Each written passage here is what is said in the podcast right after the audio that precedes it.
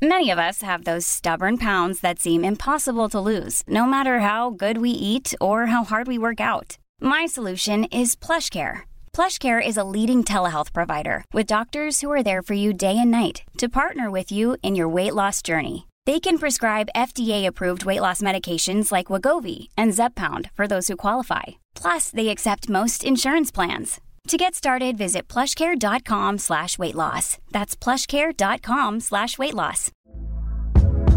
Hey there, it's Michele Norris. I'm host of a podcast called Your Mama's Kitchen. When I travel, I'm usually looking for a way to find a taste of home when I'm not at home. And one of the things I love to do when I am at home is entertain. And Airbnb allows me to do that. When I was in California recently, I rented a house that had a great kitchen. And when we were sitting around the table, we we're all thinking, we're in someone else's house. Someone could be in all of our homes as well. If you have a home, but you're not always at home, you have an Airbnb. Your home might be worth more than you think. Find out how much at airbnb.com/slash host. Hey, I'm Ryan Reynolds. Recently, I asked Mint Mobile's legal team if big wireless companies are allowed to raise prices due to inflation. They said yes. And then when I asked if raising prices technically violates those onerous two-year contracts, they said, "What the f*** are you talking about? You insane Hollywood ass." So to recap, we're cutting the price of Mint Unlimited from $30 a month to just $15 a month. Give it a try at mintmobile.com slash switch. $45 up front for three months plus taxes and fees. Promo rate for new customers for limited time. Unlimited more than 40 gigabytes per month. Slows. Full terms at mintmobile.com.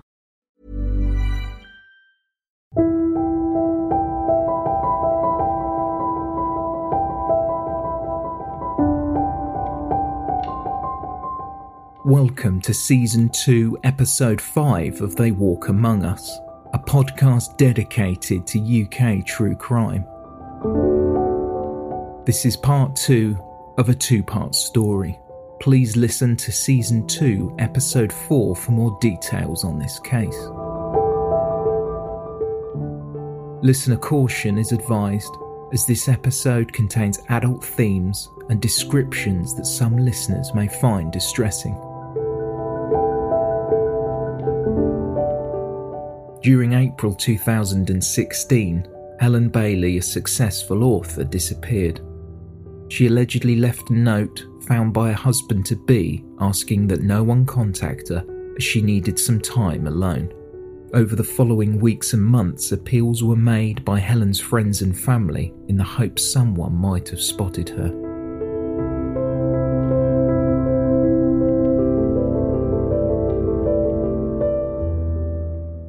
At 7am on July 11th, 2016, a team of police officers arrived at the home of Helen Bailey and Ian Stewart in Royston, Hertfordshire.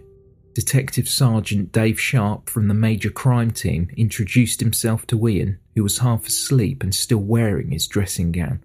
The Detective Sergeant explains what his team are doing at the property. Morning, Ian. How are you? I'm Detective Sergeant Dave Sharp from the Major Crime Team. We've got a warrant to search the address. Section 8, what I call Section 8 page warrant.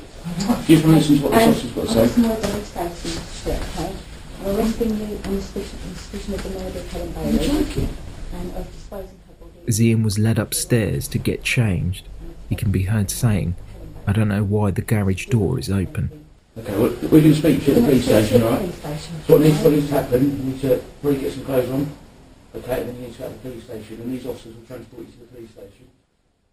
On his way to Stevenage Police Station, he repeatedly asked if Helen had been found. Once at the station, after Ian had been processed, he was interviewed, however, remained silent throughout. You're the last person to see her alive.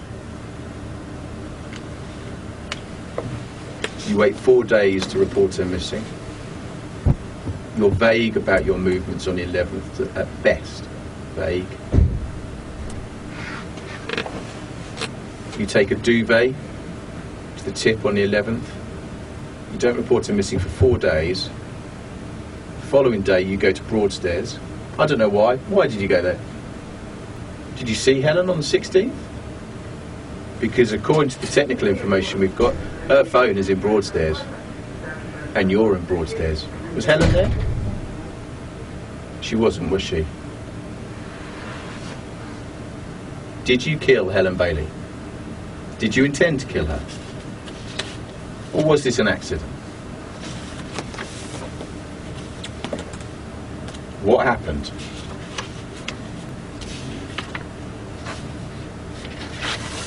Did you just lose control, lose, just lose it? Some big argument, and you killed her, and you've been covering up ever since. Because if that's what's happened, you need to tell us now. Because this could be your last opportunity to speak to the police about this. You are here on suspicion of murder. You need to tell us what happened. There is transactions where it clearly shows, from what I've seen, that you have taken money, or someone has taken money, which I believe to be you, from her account into your joint account, which you have obviously access to. Therefore, you've now got access to an extra £12,000. You will have benefited from her death, is that correct? Financially, you will have benefited from her death, would you not say? Did anyone force you to carry out the murder of Helen Bailey? Was that duvet taken to the tip because it had Helen's blood on it? Is that why it went to the tip? That's quite a big accusation for me to make to you, isn't it? Would you agree? I'm suggesting to you that you took that duvet to the tip, but because it had blood on it or something from Helen, because she had died, she had been murdered in your house, as part of that clean-up operation, you took that duvet to the dump. Is that right?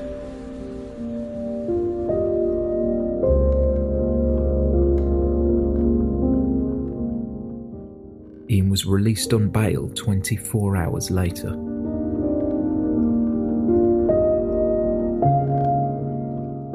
After Ian was released from custody, police began to re examine the couple's home in Royston. On July 12th, a police officer looked underneath the white Jeep which belonged to Helen and discovered a hatch cover that hadn't been spotted during the initial search of the property in April 2016. A piece of plywood covered the hatch, which had been painted the same colour as the garage floor. The officer lifted the plywood and attempted to open the cover, however, it was securely fastened. After a number of failed attempts, the hatch was finally pried open, revealing a cesspit, and a specialist drainage team arrived on July 15th.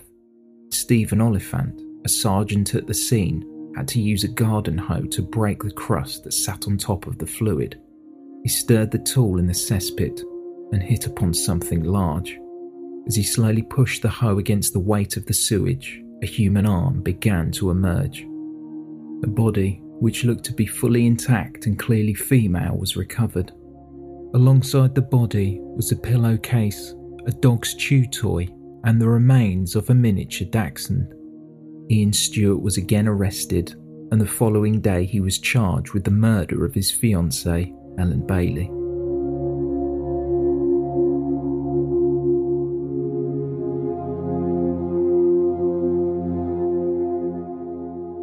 Throughout the months that followed, the prosecution began to build their case against Ian Stewart, and on December 12, 2016, Ian's defence team submitted their case statement.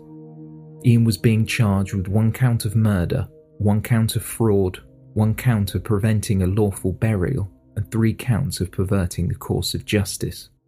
His defence team alleged that Ian was being subjected to blackmail by two men called Nick and Joe and they were most likely responsible for Helen's murder. The defence explained these two men must have placed Helen's body in the cesspit in order to make it look like Ian had been involved. He denied all charges against him, and a trial would take place a month later, in January 2017.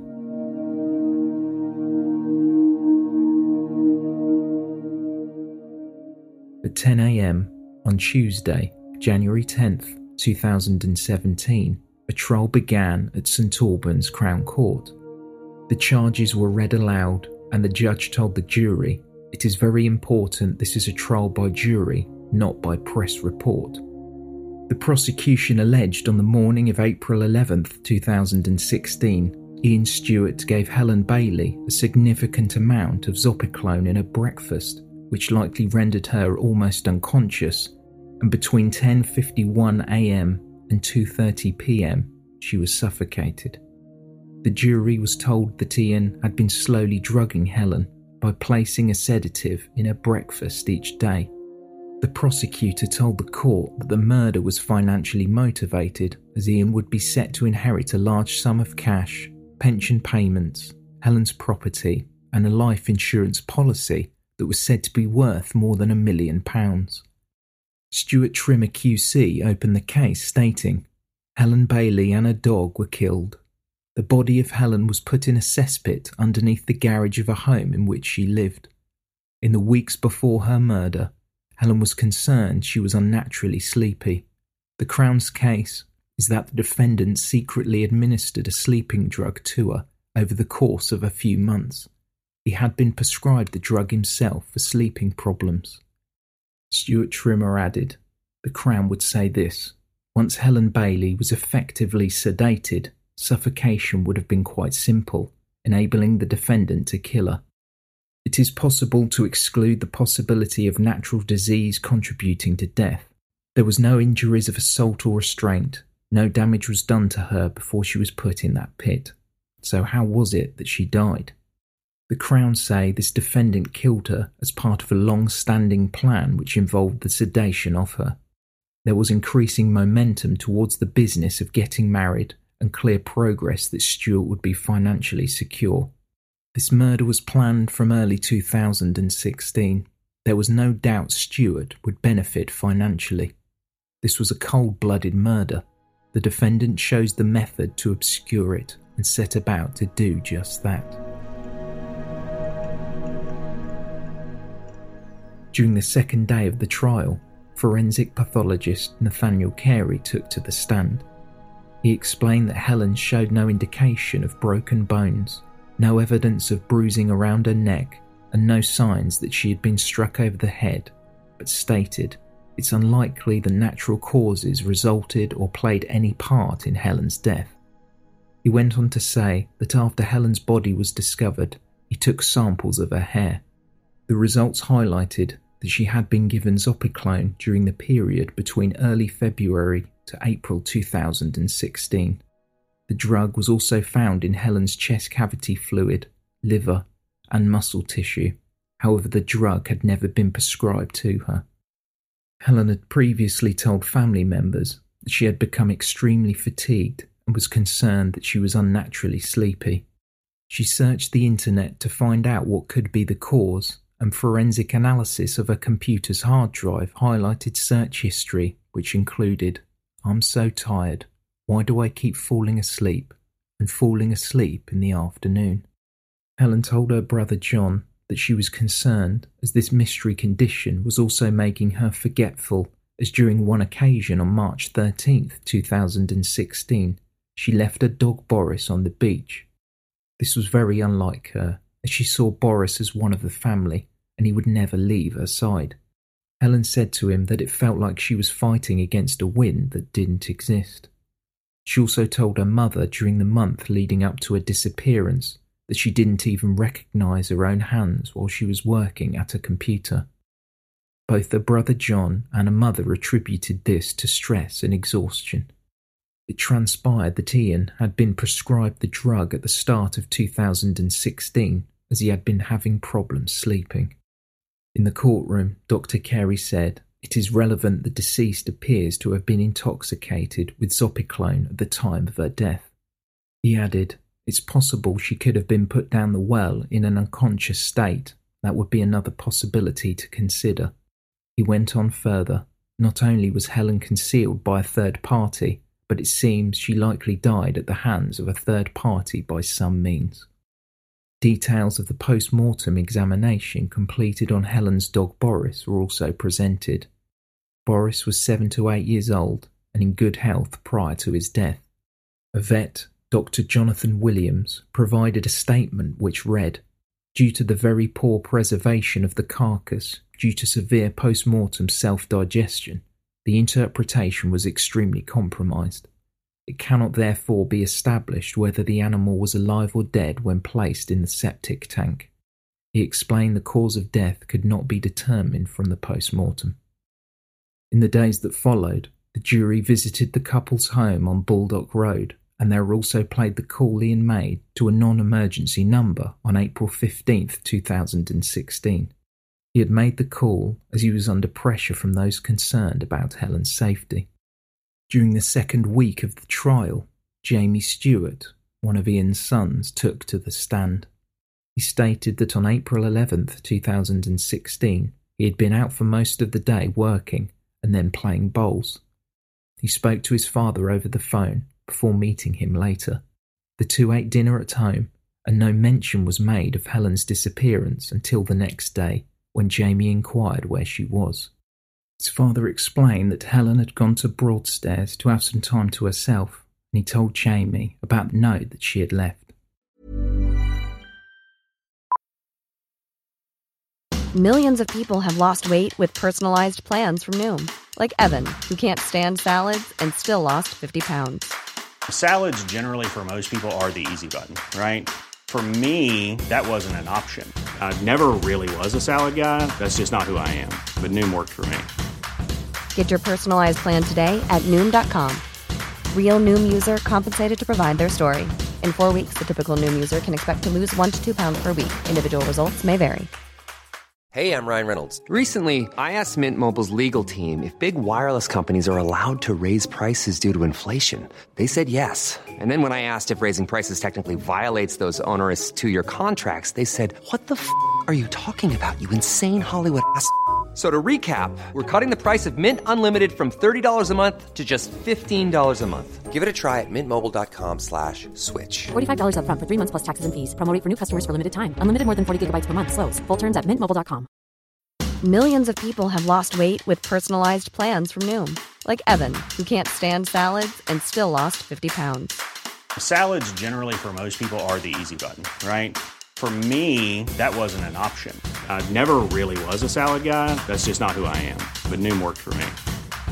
Get your personalized plan today at Noom.com. Real Noom user compensated to provide their story. In four weeks, the typical Noom user can expect to lose one to two pounds per week. Individual results may vary. Hey there, it's Michele Norris. I'm host of a podcast called Your Mama's Kitchen. When I travel, I'm usually looking for a way to find a taste of home when I'm not at home. And one of the things I love to do when I am at home is entertain. And Airbnb allows me to do that. When I was in California recently, I rented a house that had a great kitchen. And when we were sitting around the table, we're all thinking, we're in someone else's house. Someone could be in all of our homes as well. If you have a home, but you're not always at home, you have an Airbnb. Your home might be worth more than you think. Find out how much at airbnb.com/slash host. On January 20th, 2017, the court heard from Nicole Goodyear, a police sergeant who visited the couple's home. She explained, I spoke to Ian Stewart, who was very interested in what we were doing. He wanted to follow us everywhere. He was inquisitive as to why we were doing a thorough search. Everything we did was questioned. He was there watching our every single move. He was almost right on top of me, shoulder length away. The prosecution presented CCTV footage of the afternoon of April 11th, in which Ian can be seen travelling to a local rubbish tip in Royston. He can be seen disposing of a large white object which looks to be a duvet. That afternoon, a monthly standing order that had previously transferred £600 from the couple's joint account to Ian's bank account was amended. The amount was changed from £600 to £4,000. At 8:56 p.m. that same day, Ian was spotted on CCTV getting a Chinese takeaway for dinner and 2 days later seen returning to the rubbish tip. Police confirmed that Helen's mobile phone never connected to a mobile network after her disappearance. However, they could verify that the phone's Wi Fi connection was activated at her address in Broadstairs when Ian was said to have been at the property. The Wi Fi router disappeared after police completed an initial search of the holiday home in Broadstairs. It was found hidden away a few months later after police completed a further search of the couple's home in Royston. On February 8, 2017, Ian Stewart took to the witness stand and the defence put forward their case. Ian admitted that the note allegedly left by Helen was a spur of the moment lie, and she had in fact been kidnapped by two men called Nick and Joe. He hadn't told police about the kidnapping as he was concerned for Helen's safety. Ian claimed that he had no choice but to deceive those closest to Helen. The two men in question were said to be business associates of Helen's previous husband, John Sinfield. They had threatened both Ian and Helen at their property on numerous occasions, and Ian claimed they were looking for some old paperwork from John's past business deals. He explained that even after his arrest, he didn't tell police for fear of what these men might do, as they had killed Helen's dog Boris. Ian was told by the men to take Helen's mobile phone to the property in Broadstairs. The police confirmed that Ian travelled there after his phone was reported pinging off a mast at 1:24 p.m. on April 16th. Helen's mobile phone then connected to the Wi-Fi router in Broadstairs. Ian explained that apparently one of the men, Nick, who was heavily tattooed, visited him on April 15th. Ian was assaulted by Nick and told, You don't seem to understand how serious it is. This is really serious. If you don't do what we say, or tell the police or anyone, you won't see Helen again. Nick apparently added, Make sure I see you in Broadstairs tomorrow. Ian told the court he arrived at a cliff edge on the curve of the bay at Broadstairs and handed over Helen's mobile phone. The phone was then disposed of by Nick and Joe, who wouldn't let Ian speak to Helen. It was never recovered by detectives. Ian further explained to the jury he felt suicidal. He said, I felt like harming myself in Broadstairs. I just wanted everything to stop. I was on the top of a cliff. I climbed over the railings. Simon Russell Flint QC, who was acting on behalf of the defence, said that the standing order which had been changed had in fact been done so by Helen. The defence told the court the author had plans to renovate a spare room in the house as a surprise for Ian. The only reason why Ian went on to access the couple's joint account was his concern that the two men, Nick and Joe, may have stolen money from it. In addition, the reason Ian can be heard saying, I don't know why the garage door is open, on the day of his arrest related to a concern that the property had been burgled. Under cross examination by the prosecution, Stuart Trimmer presented evidence that a fragment of information relating to the Standing Order amendment had been found on the hard drive of Ian's laptop. Analysis by forensic experts concluded that Ian had attempted to erase its contents, but not all the data was deleted, leaving a segment of information that could be recovered. The prosecution also suggested that Nick and Joe were a figment of Ian Stewart's imagination but the description and names were modelled on people he knew when he lived in Bassingbourn. Both of these individuals, Joe and Nick, were asked to enter the courtroom briefly, and the similarity between the description that Ian initially gave and their physical appearance was quite evident. Ian Stewart denied that these were the same individuals he'd described. After a six week trial, on February 21, 2017, a jury of seven men and five women retired to consider their verdict. This was reached only five and a half hours later.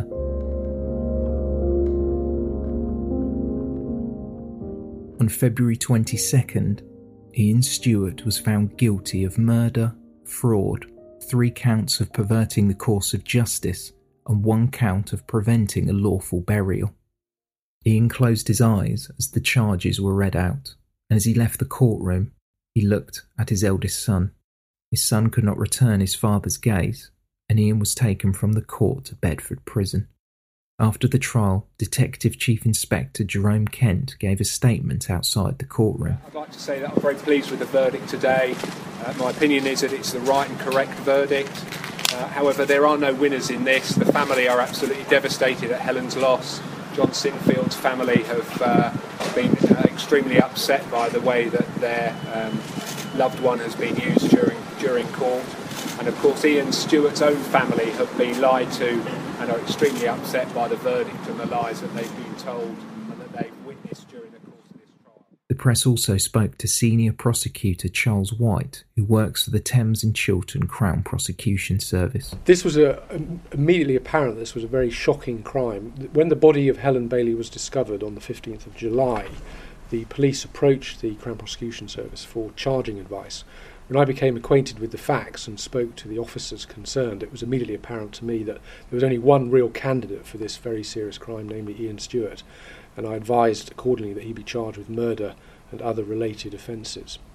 He had no previous convictions, uh, which was interesting, and he was 55 years of age or thereabouts.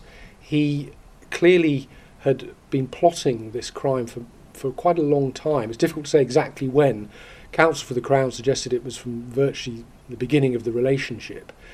He all the all the pieces were in place by the time of the murder, namely the will had been changed in his favour, he'd acquired power of attorney. He was playing a very long game, and uh, it came to fruition on the uh, 11th of April. But he did have opportunities before then to do the crime, but for various reasons was unable to. He plainly as someone who lacks any remorse or empathy. He was prepared to kill Boris the dog as well in order to go through with the charade that uh, he was presenting to the police and to the public. It, it was shocking also in the sense that it was planned and the administration of the Zopiclone sleeping drug in the, the months leading up to the murder uh, was also a striking feature. Many murders are done in the heat of the moment. This was unusual in that it was premeditated and coldly executed. John Bailey, Helen's brother, also gave a statement. When Helen's body was discovered last July, some three months after she had gone missing, we said we knew Helen would wish, like us, for justice to be done. We wish to thank the Police and Crown Prosecution Service for their unswerving professionalism and support, and to those individuals who gave up their time to be members of the jury or to give evidence in court as now the perpetrator of this crime has been brought to book. We also wish to thank the many individuals for their support, some of whom have been grieving for their own personal loss, as their acts of kindness have been invaluable to us. Our thoughts are very much with Ian's family. Despite this victory for justice, there can be no celebration. Our families have been devastated and nothing can ever bring Helen back to us, or truly right this wrong. A long shadow of loss has been cast over the lives of so many who will always remember Helen with enduring love and affection. At her memorial service, we asked attendees to write down what Helen's life had inspired them towards. From over 160 affirmative responses, one person wrote, To help people when they needed a friend.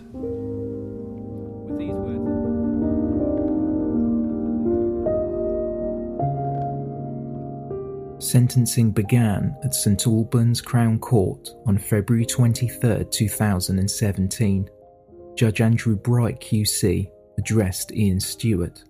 I'm firmly of the view that you currently pose a very real danger to women with whom you form a relationship.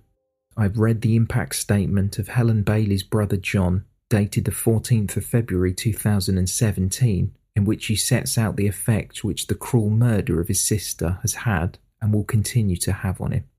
Helen's mother and father, and her many close friends who all feel an enormous sense of outrage at the way she and her dog Boris met their deaths at your hands.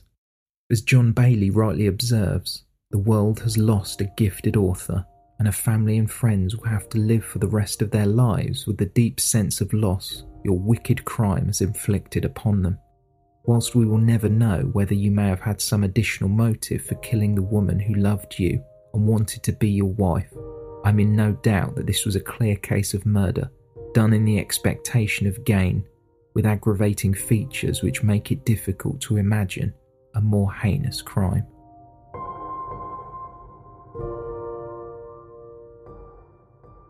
Ian Stewart was sentenced to life in prison and will have to serve a minimum of 34 years before he's considered for release. Due to his health issues, he will likely end his days behind bars, as he will be eligible for parole on January 22nd, 2051, when he is 90 years old.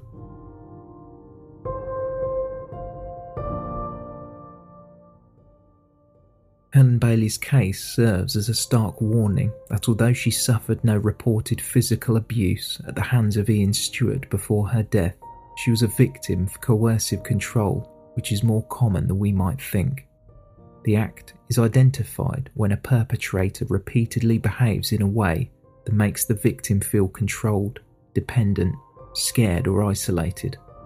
Although the signs may seem obvious in some circumstances, this might not always be the case. Often the perpetrator will act in such a way that the victim does not even recognize they are being abused. Examples of this include isolating the victim from friends and family, monitoring their day to day movements, threatening them, controlling their finances, or damaging their property. If you or anyone you know is a victim of coercive control, evidence such as emails, text messages, photographs of injuries, and diaries will help authorities build a case against those responsible. Once reported, a court can put in place a restraining order to protect the victim. For more details, please visit nationaldomesticviolencehelpline.org.uk.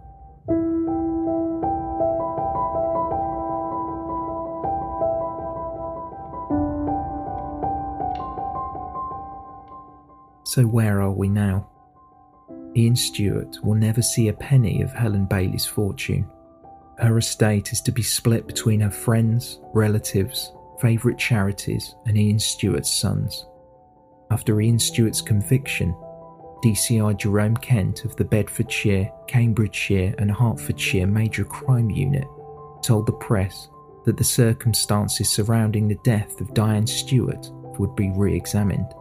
While there will be no criminal investigation, DCI Kent stated, It would be expected of me to have to look into Diane's death following this conviction to see if there was anything that could be done.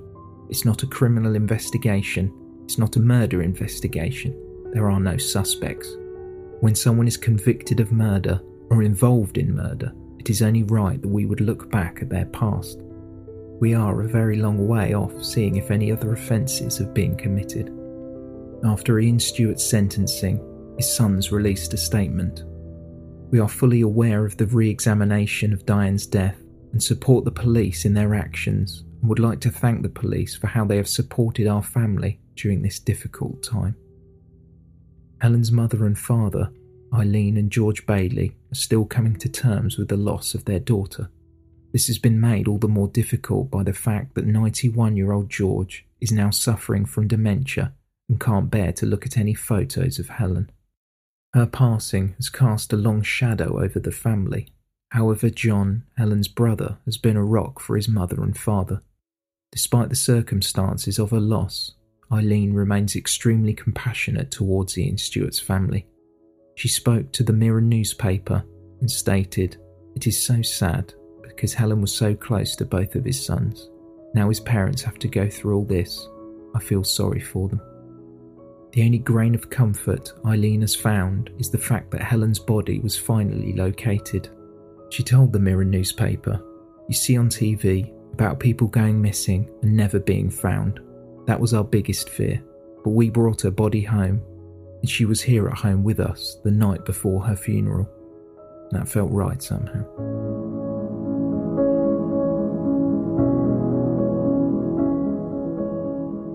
Thank you for listening, and special thanks to our Patreon supporters. For more information, please visit theywalkamonguspodcast.com. This week's podcast recommendation is already gone. Host Nina shares stories of the missing, the mysterious, the murdered, and the lost. Please stick around for a trailer at the end of this episode. If you would like to support the podcast, and receive ad free content and other extras, go to patreon.com forward slash they walk among us. You can follow us on Twitter at TWAU underscore podcast or follow us on Instagram and Facebook under They Walk Among Us podcast.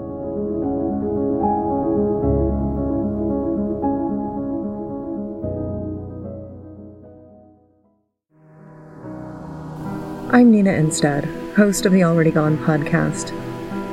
Each week, I share stories of the missing, the mysterious, the murdered, and the lost.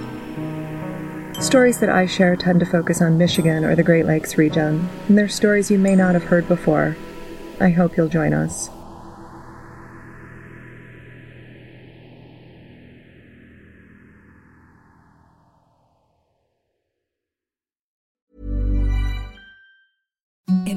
The softest sheets you've ever felt. Now imagine them getting even softer over time. That's what you'll feel with Boll and Branch's organic cotton sheets. In a recent customer survey, 96% replied that Boll and Branch sheets get softer with every wash. Start getting your best night's sleep in these sheets that get softer and softer for years to come. Try their sheets with a 30-night guarantee. Plus, get 15% off your first order at bollandbranch.com. Code BUTTERY. Exclusions apply. See site for details.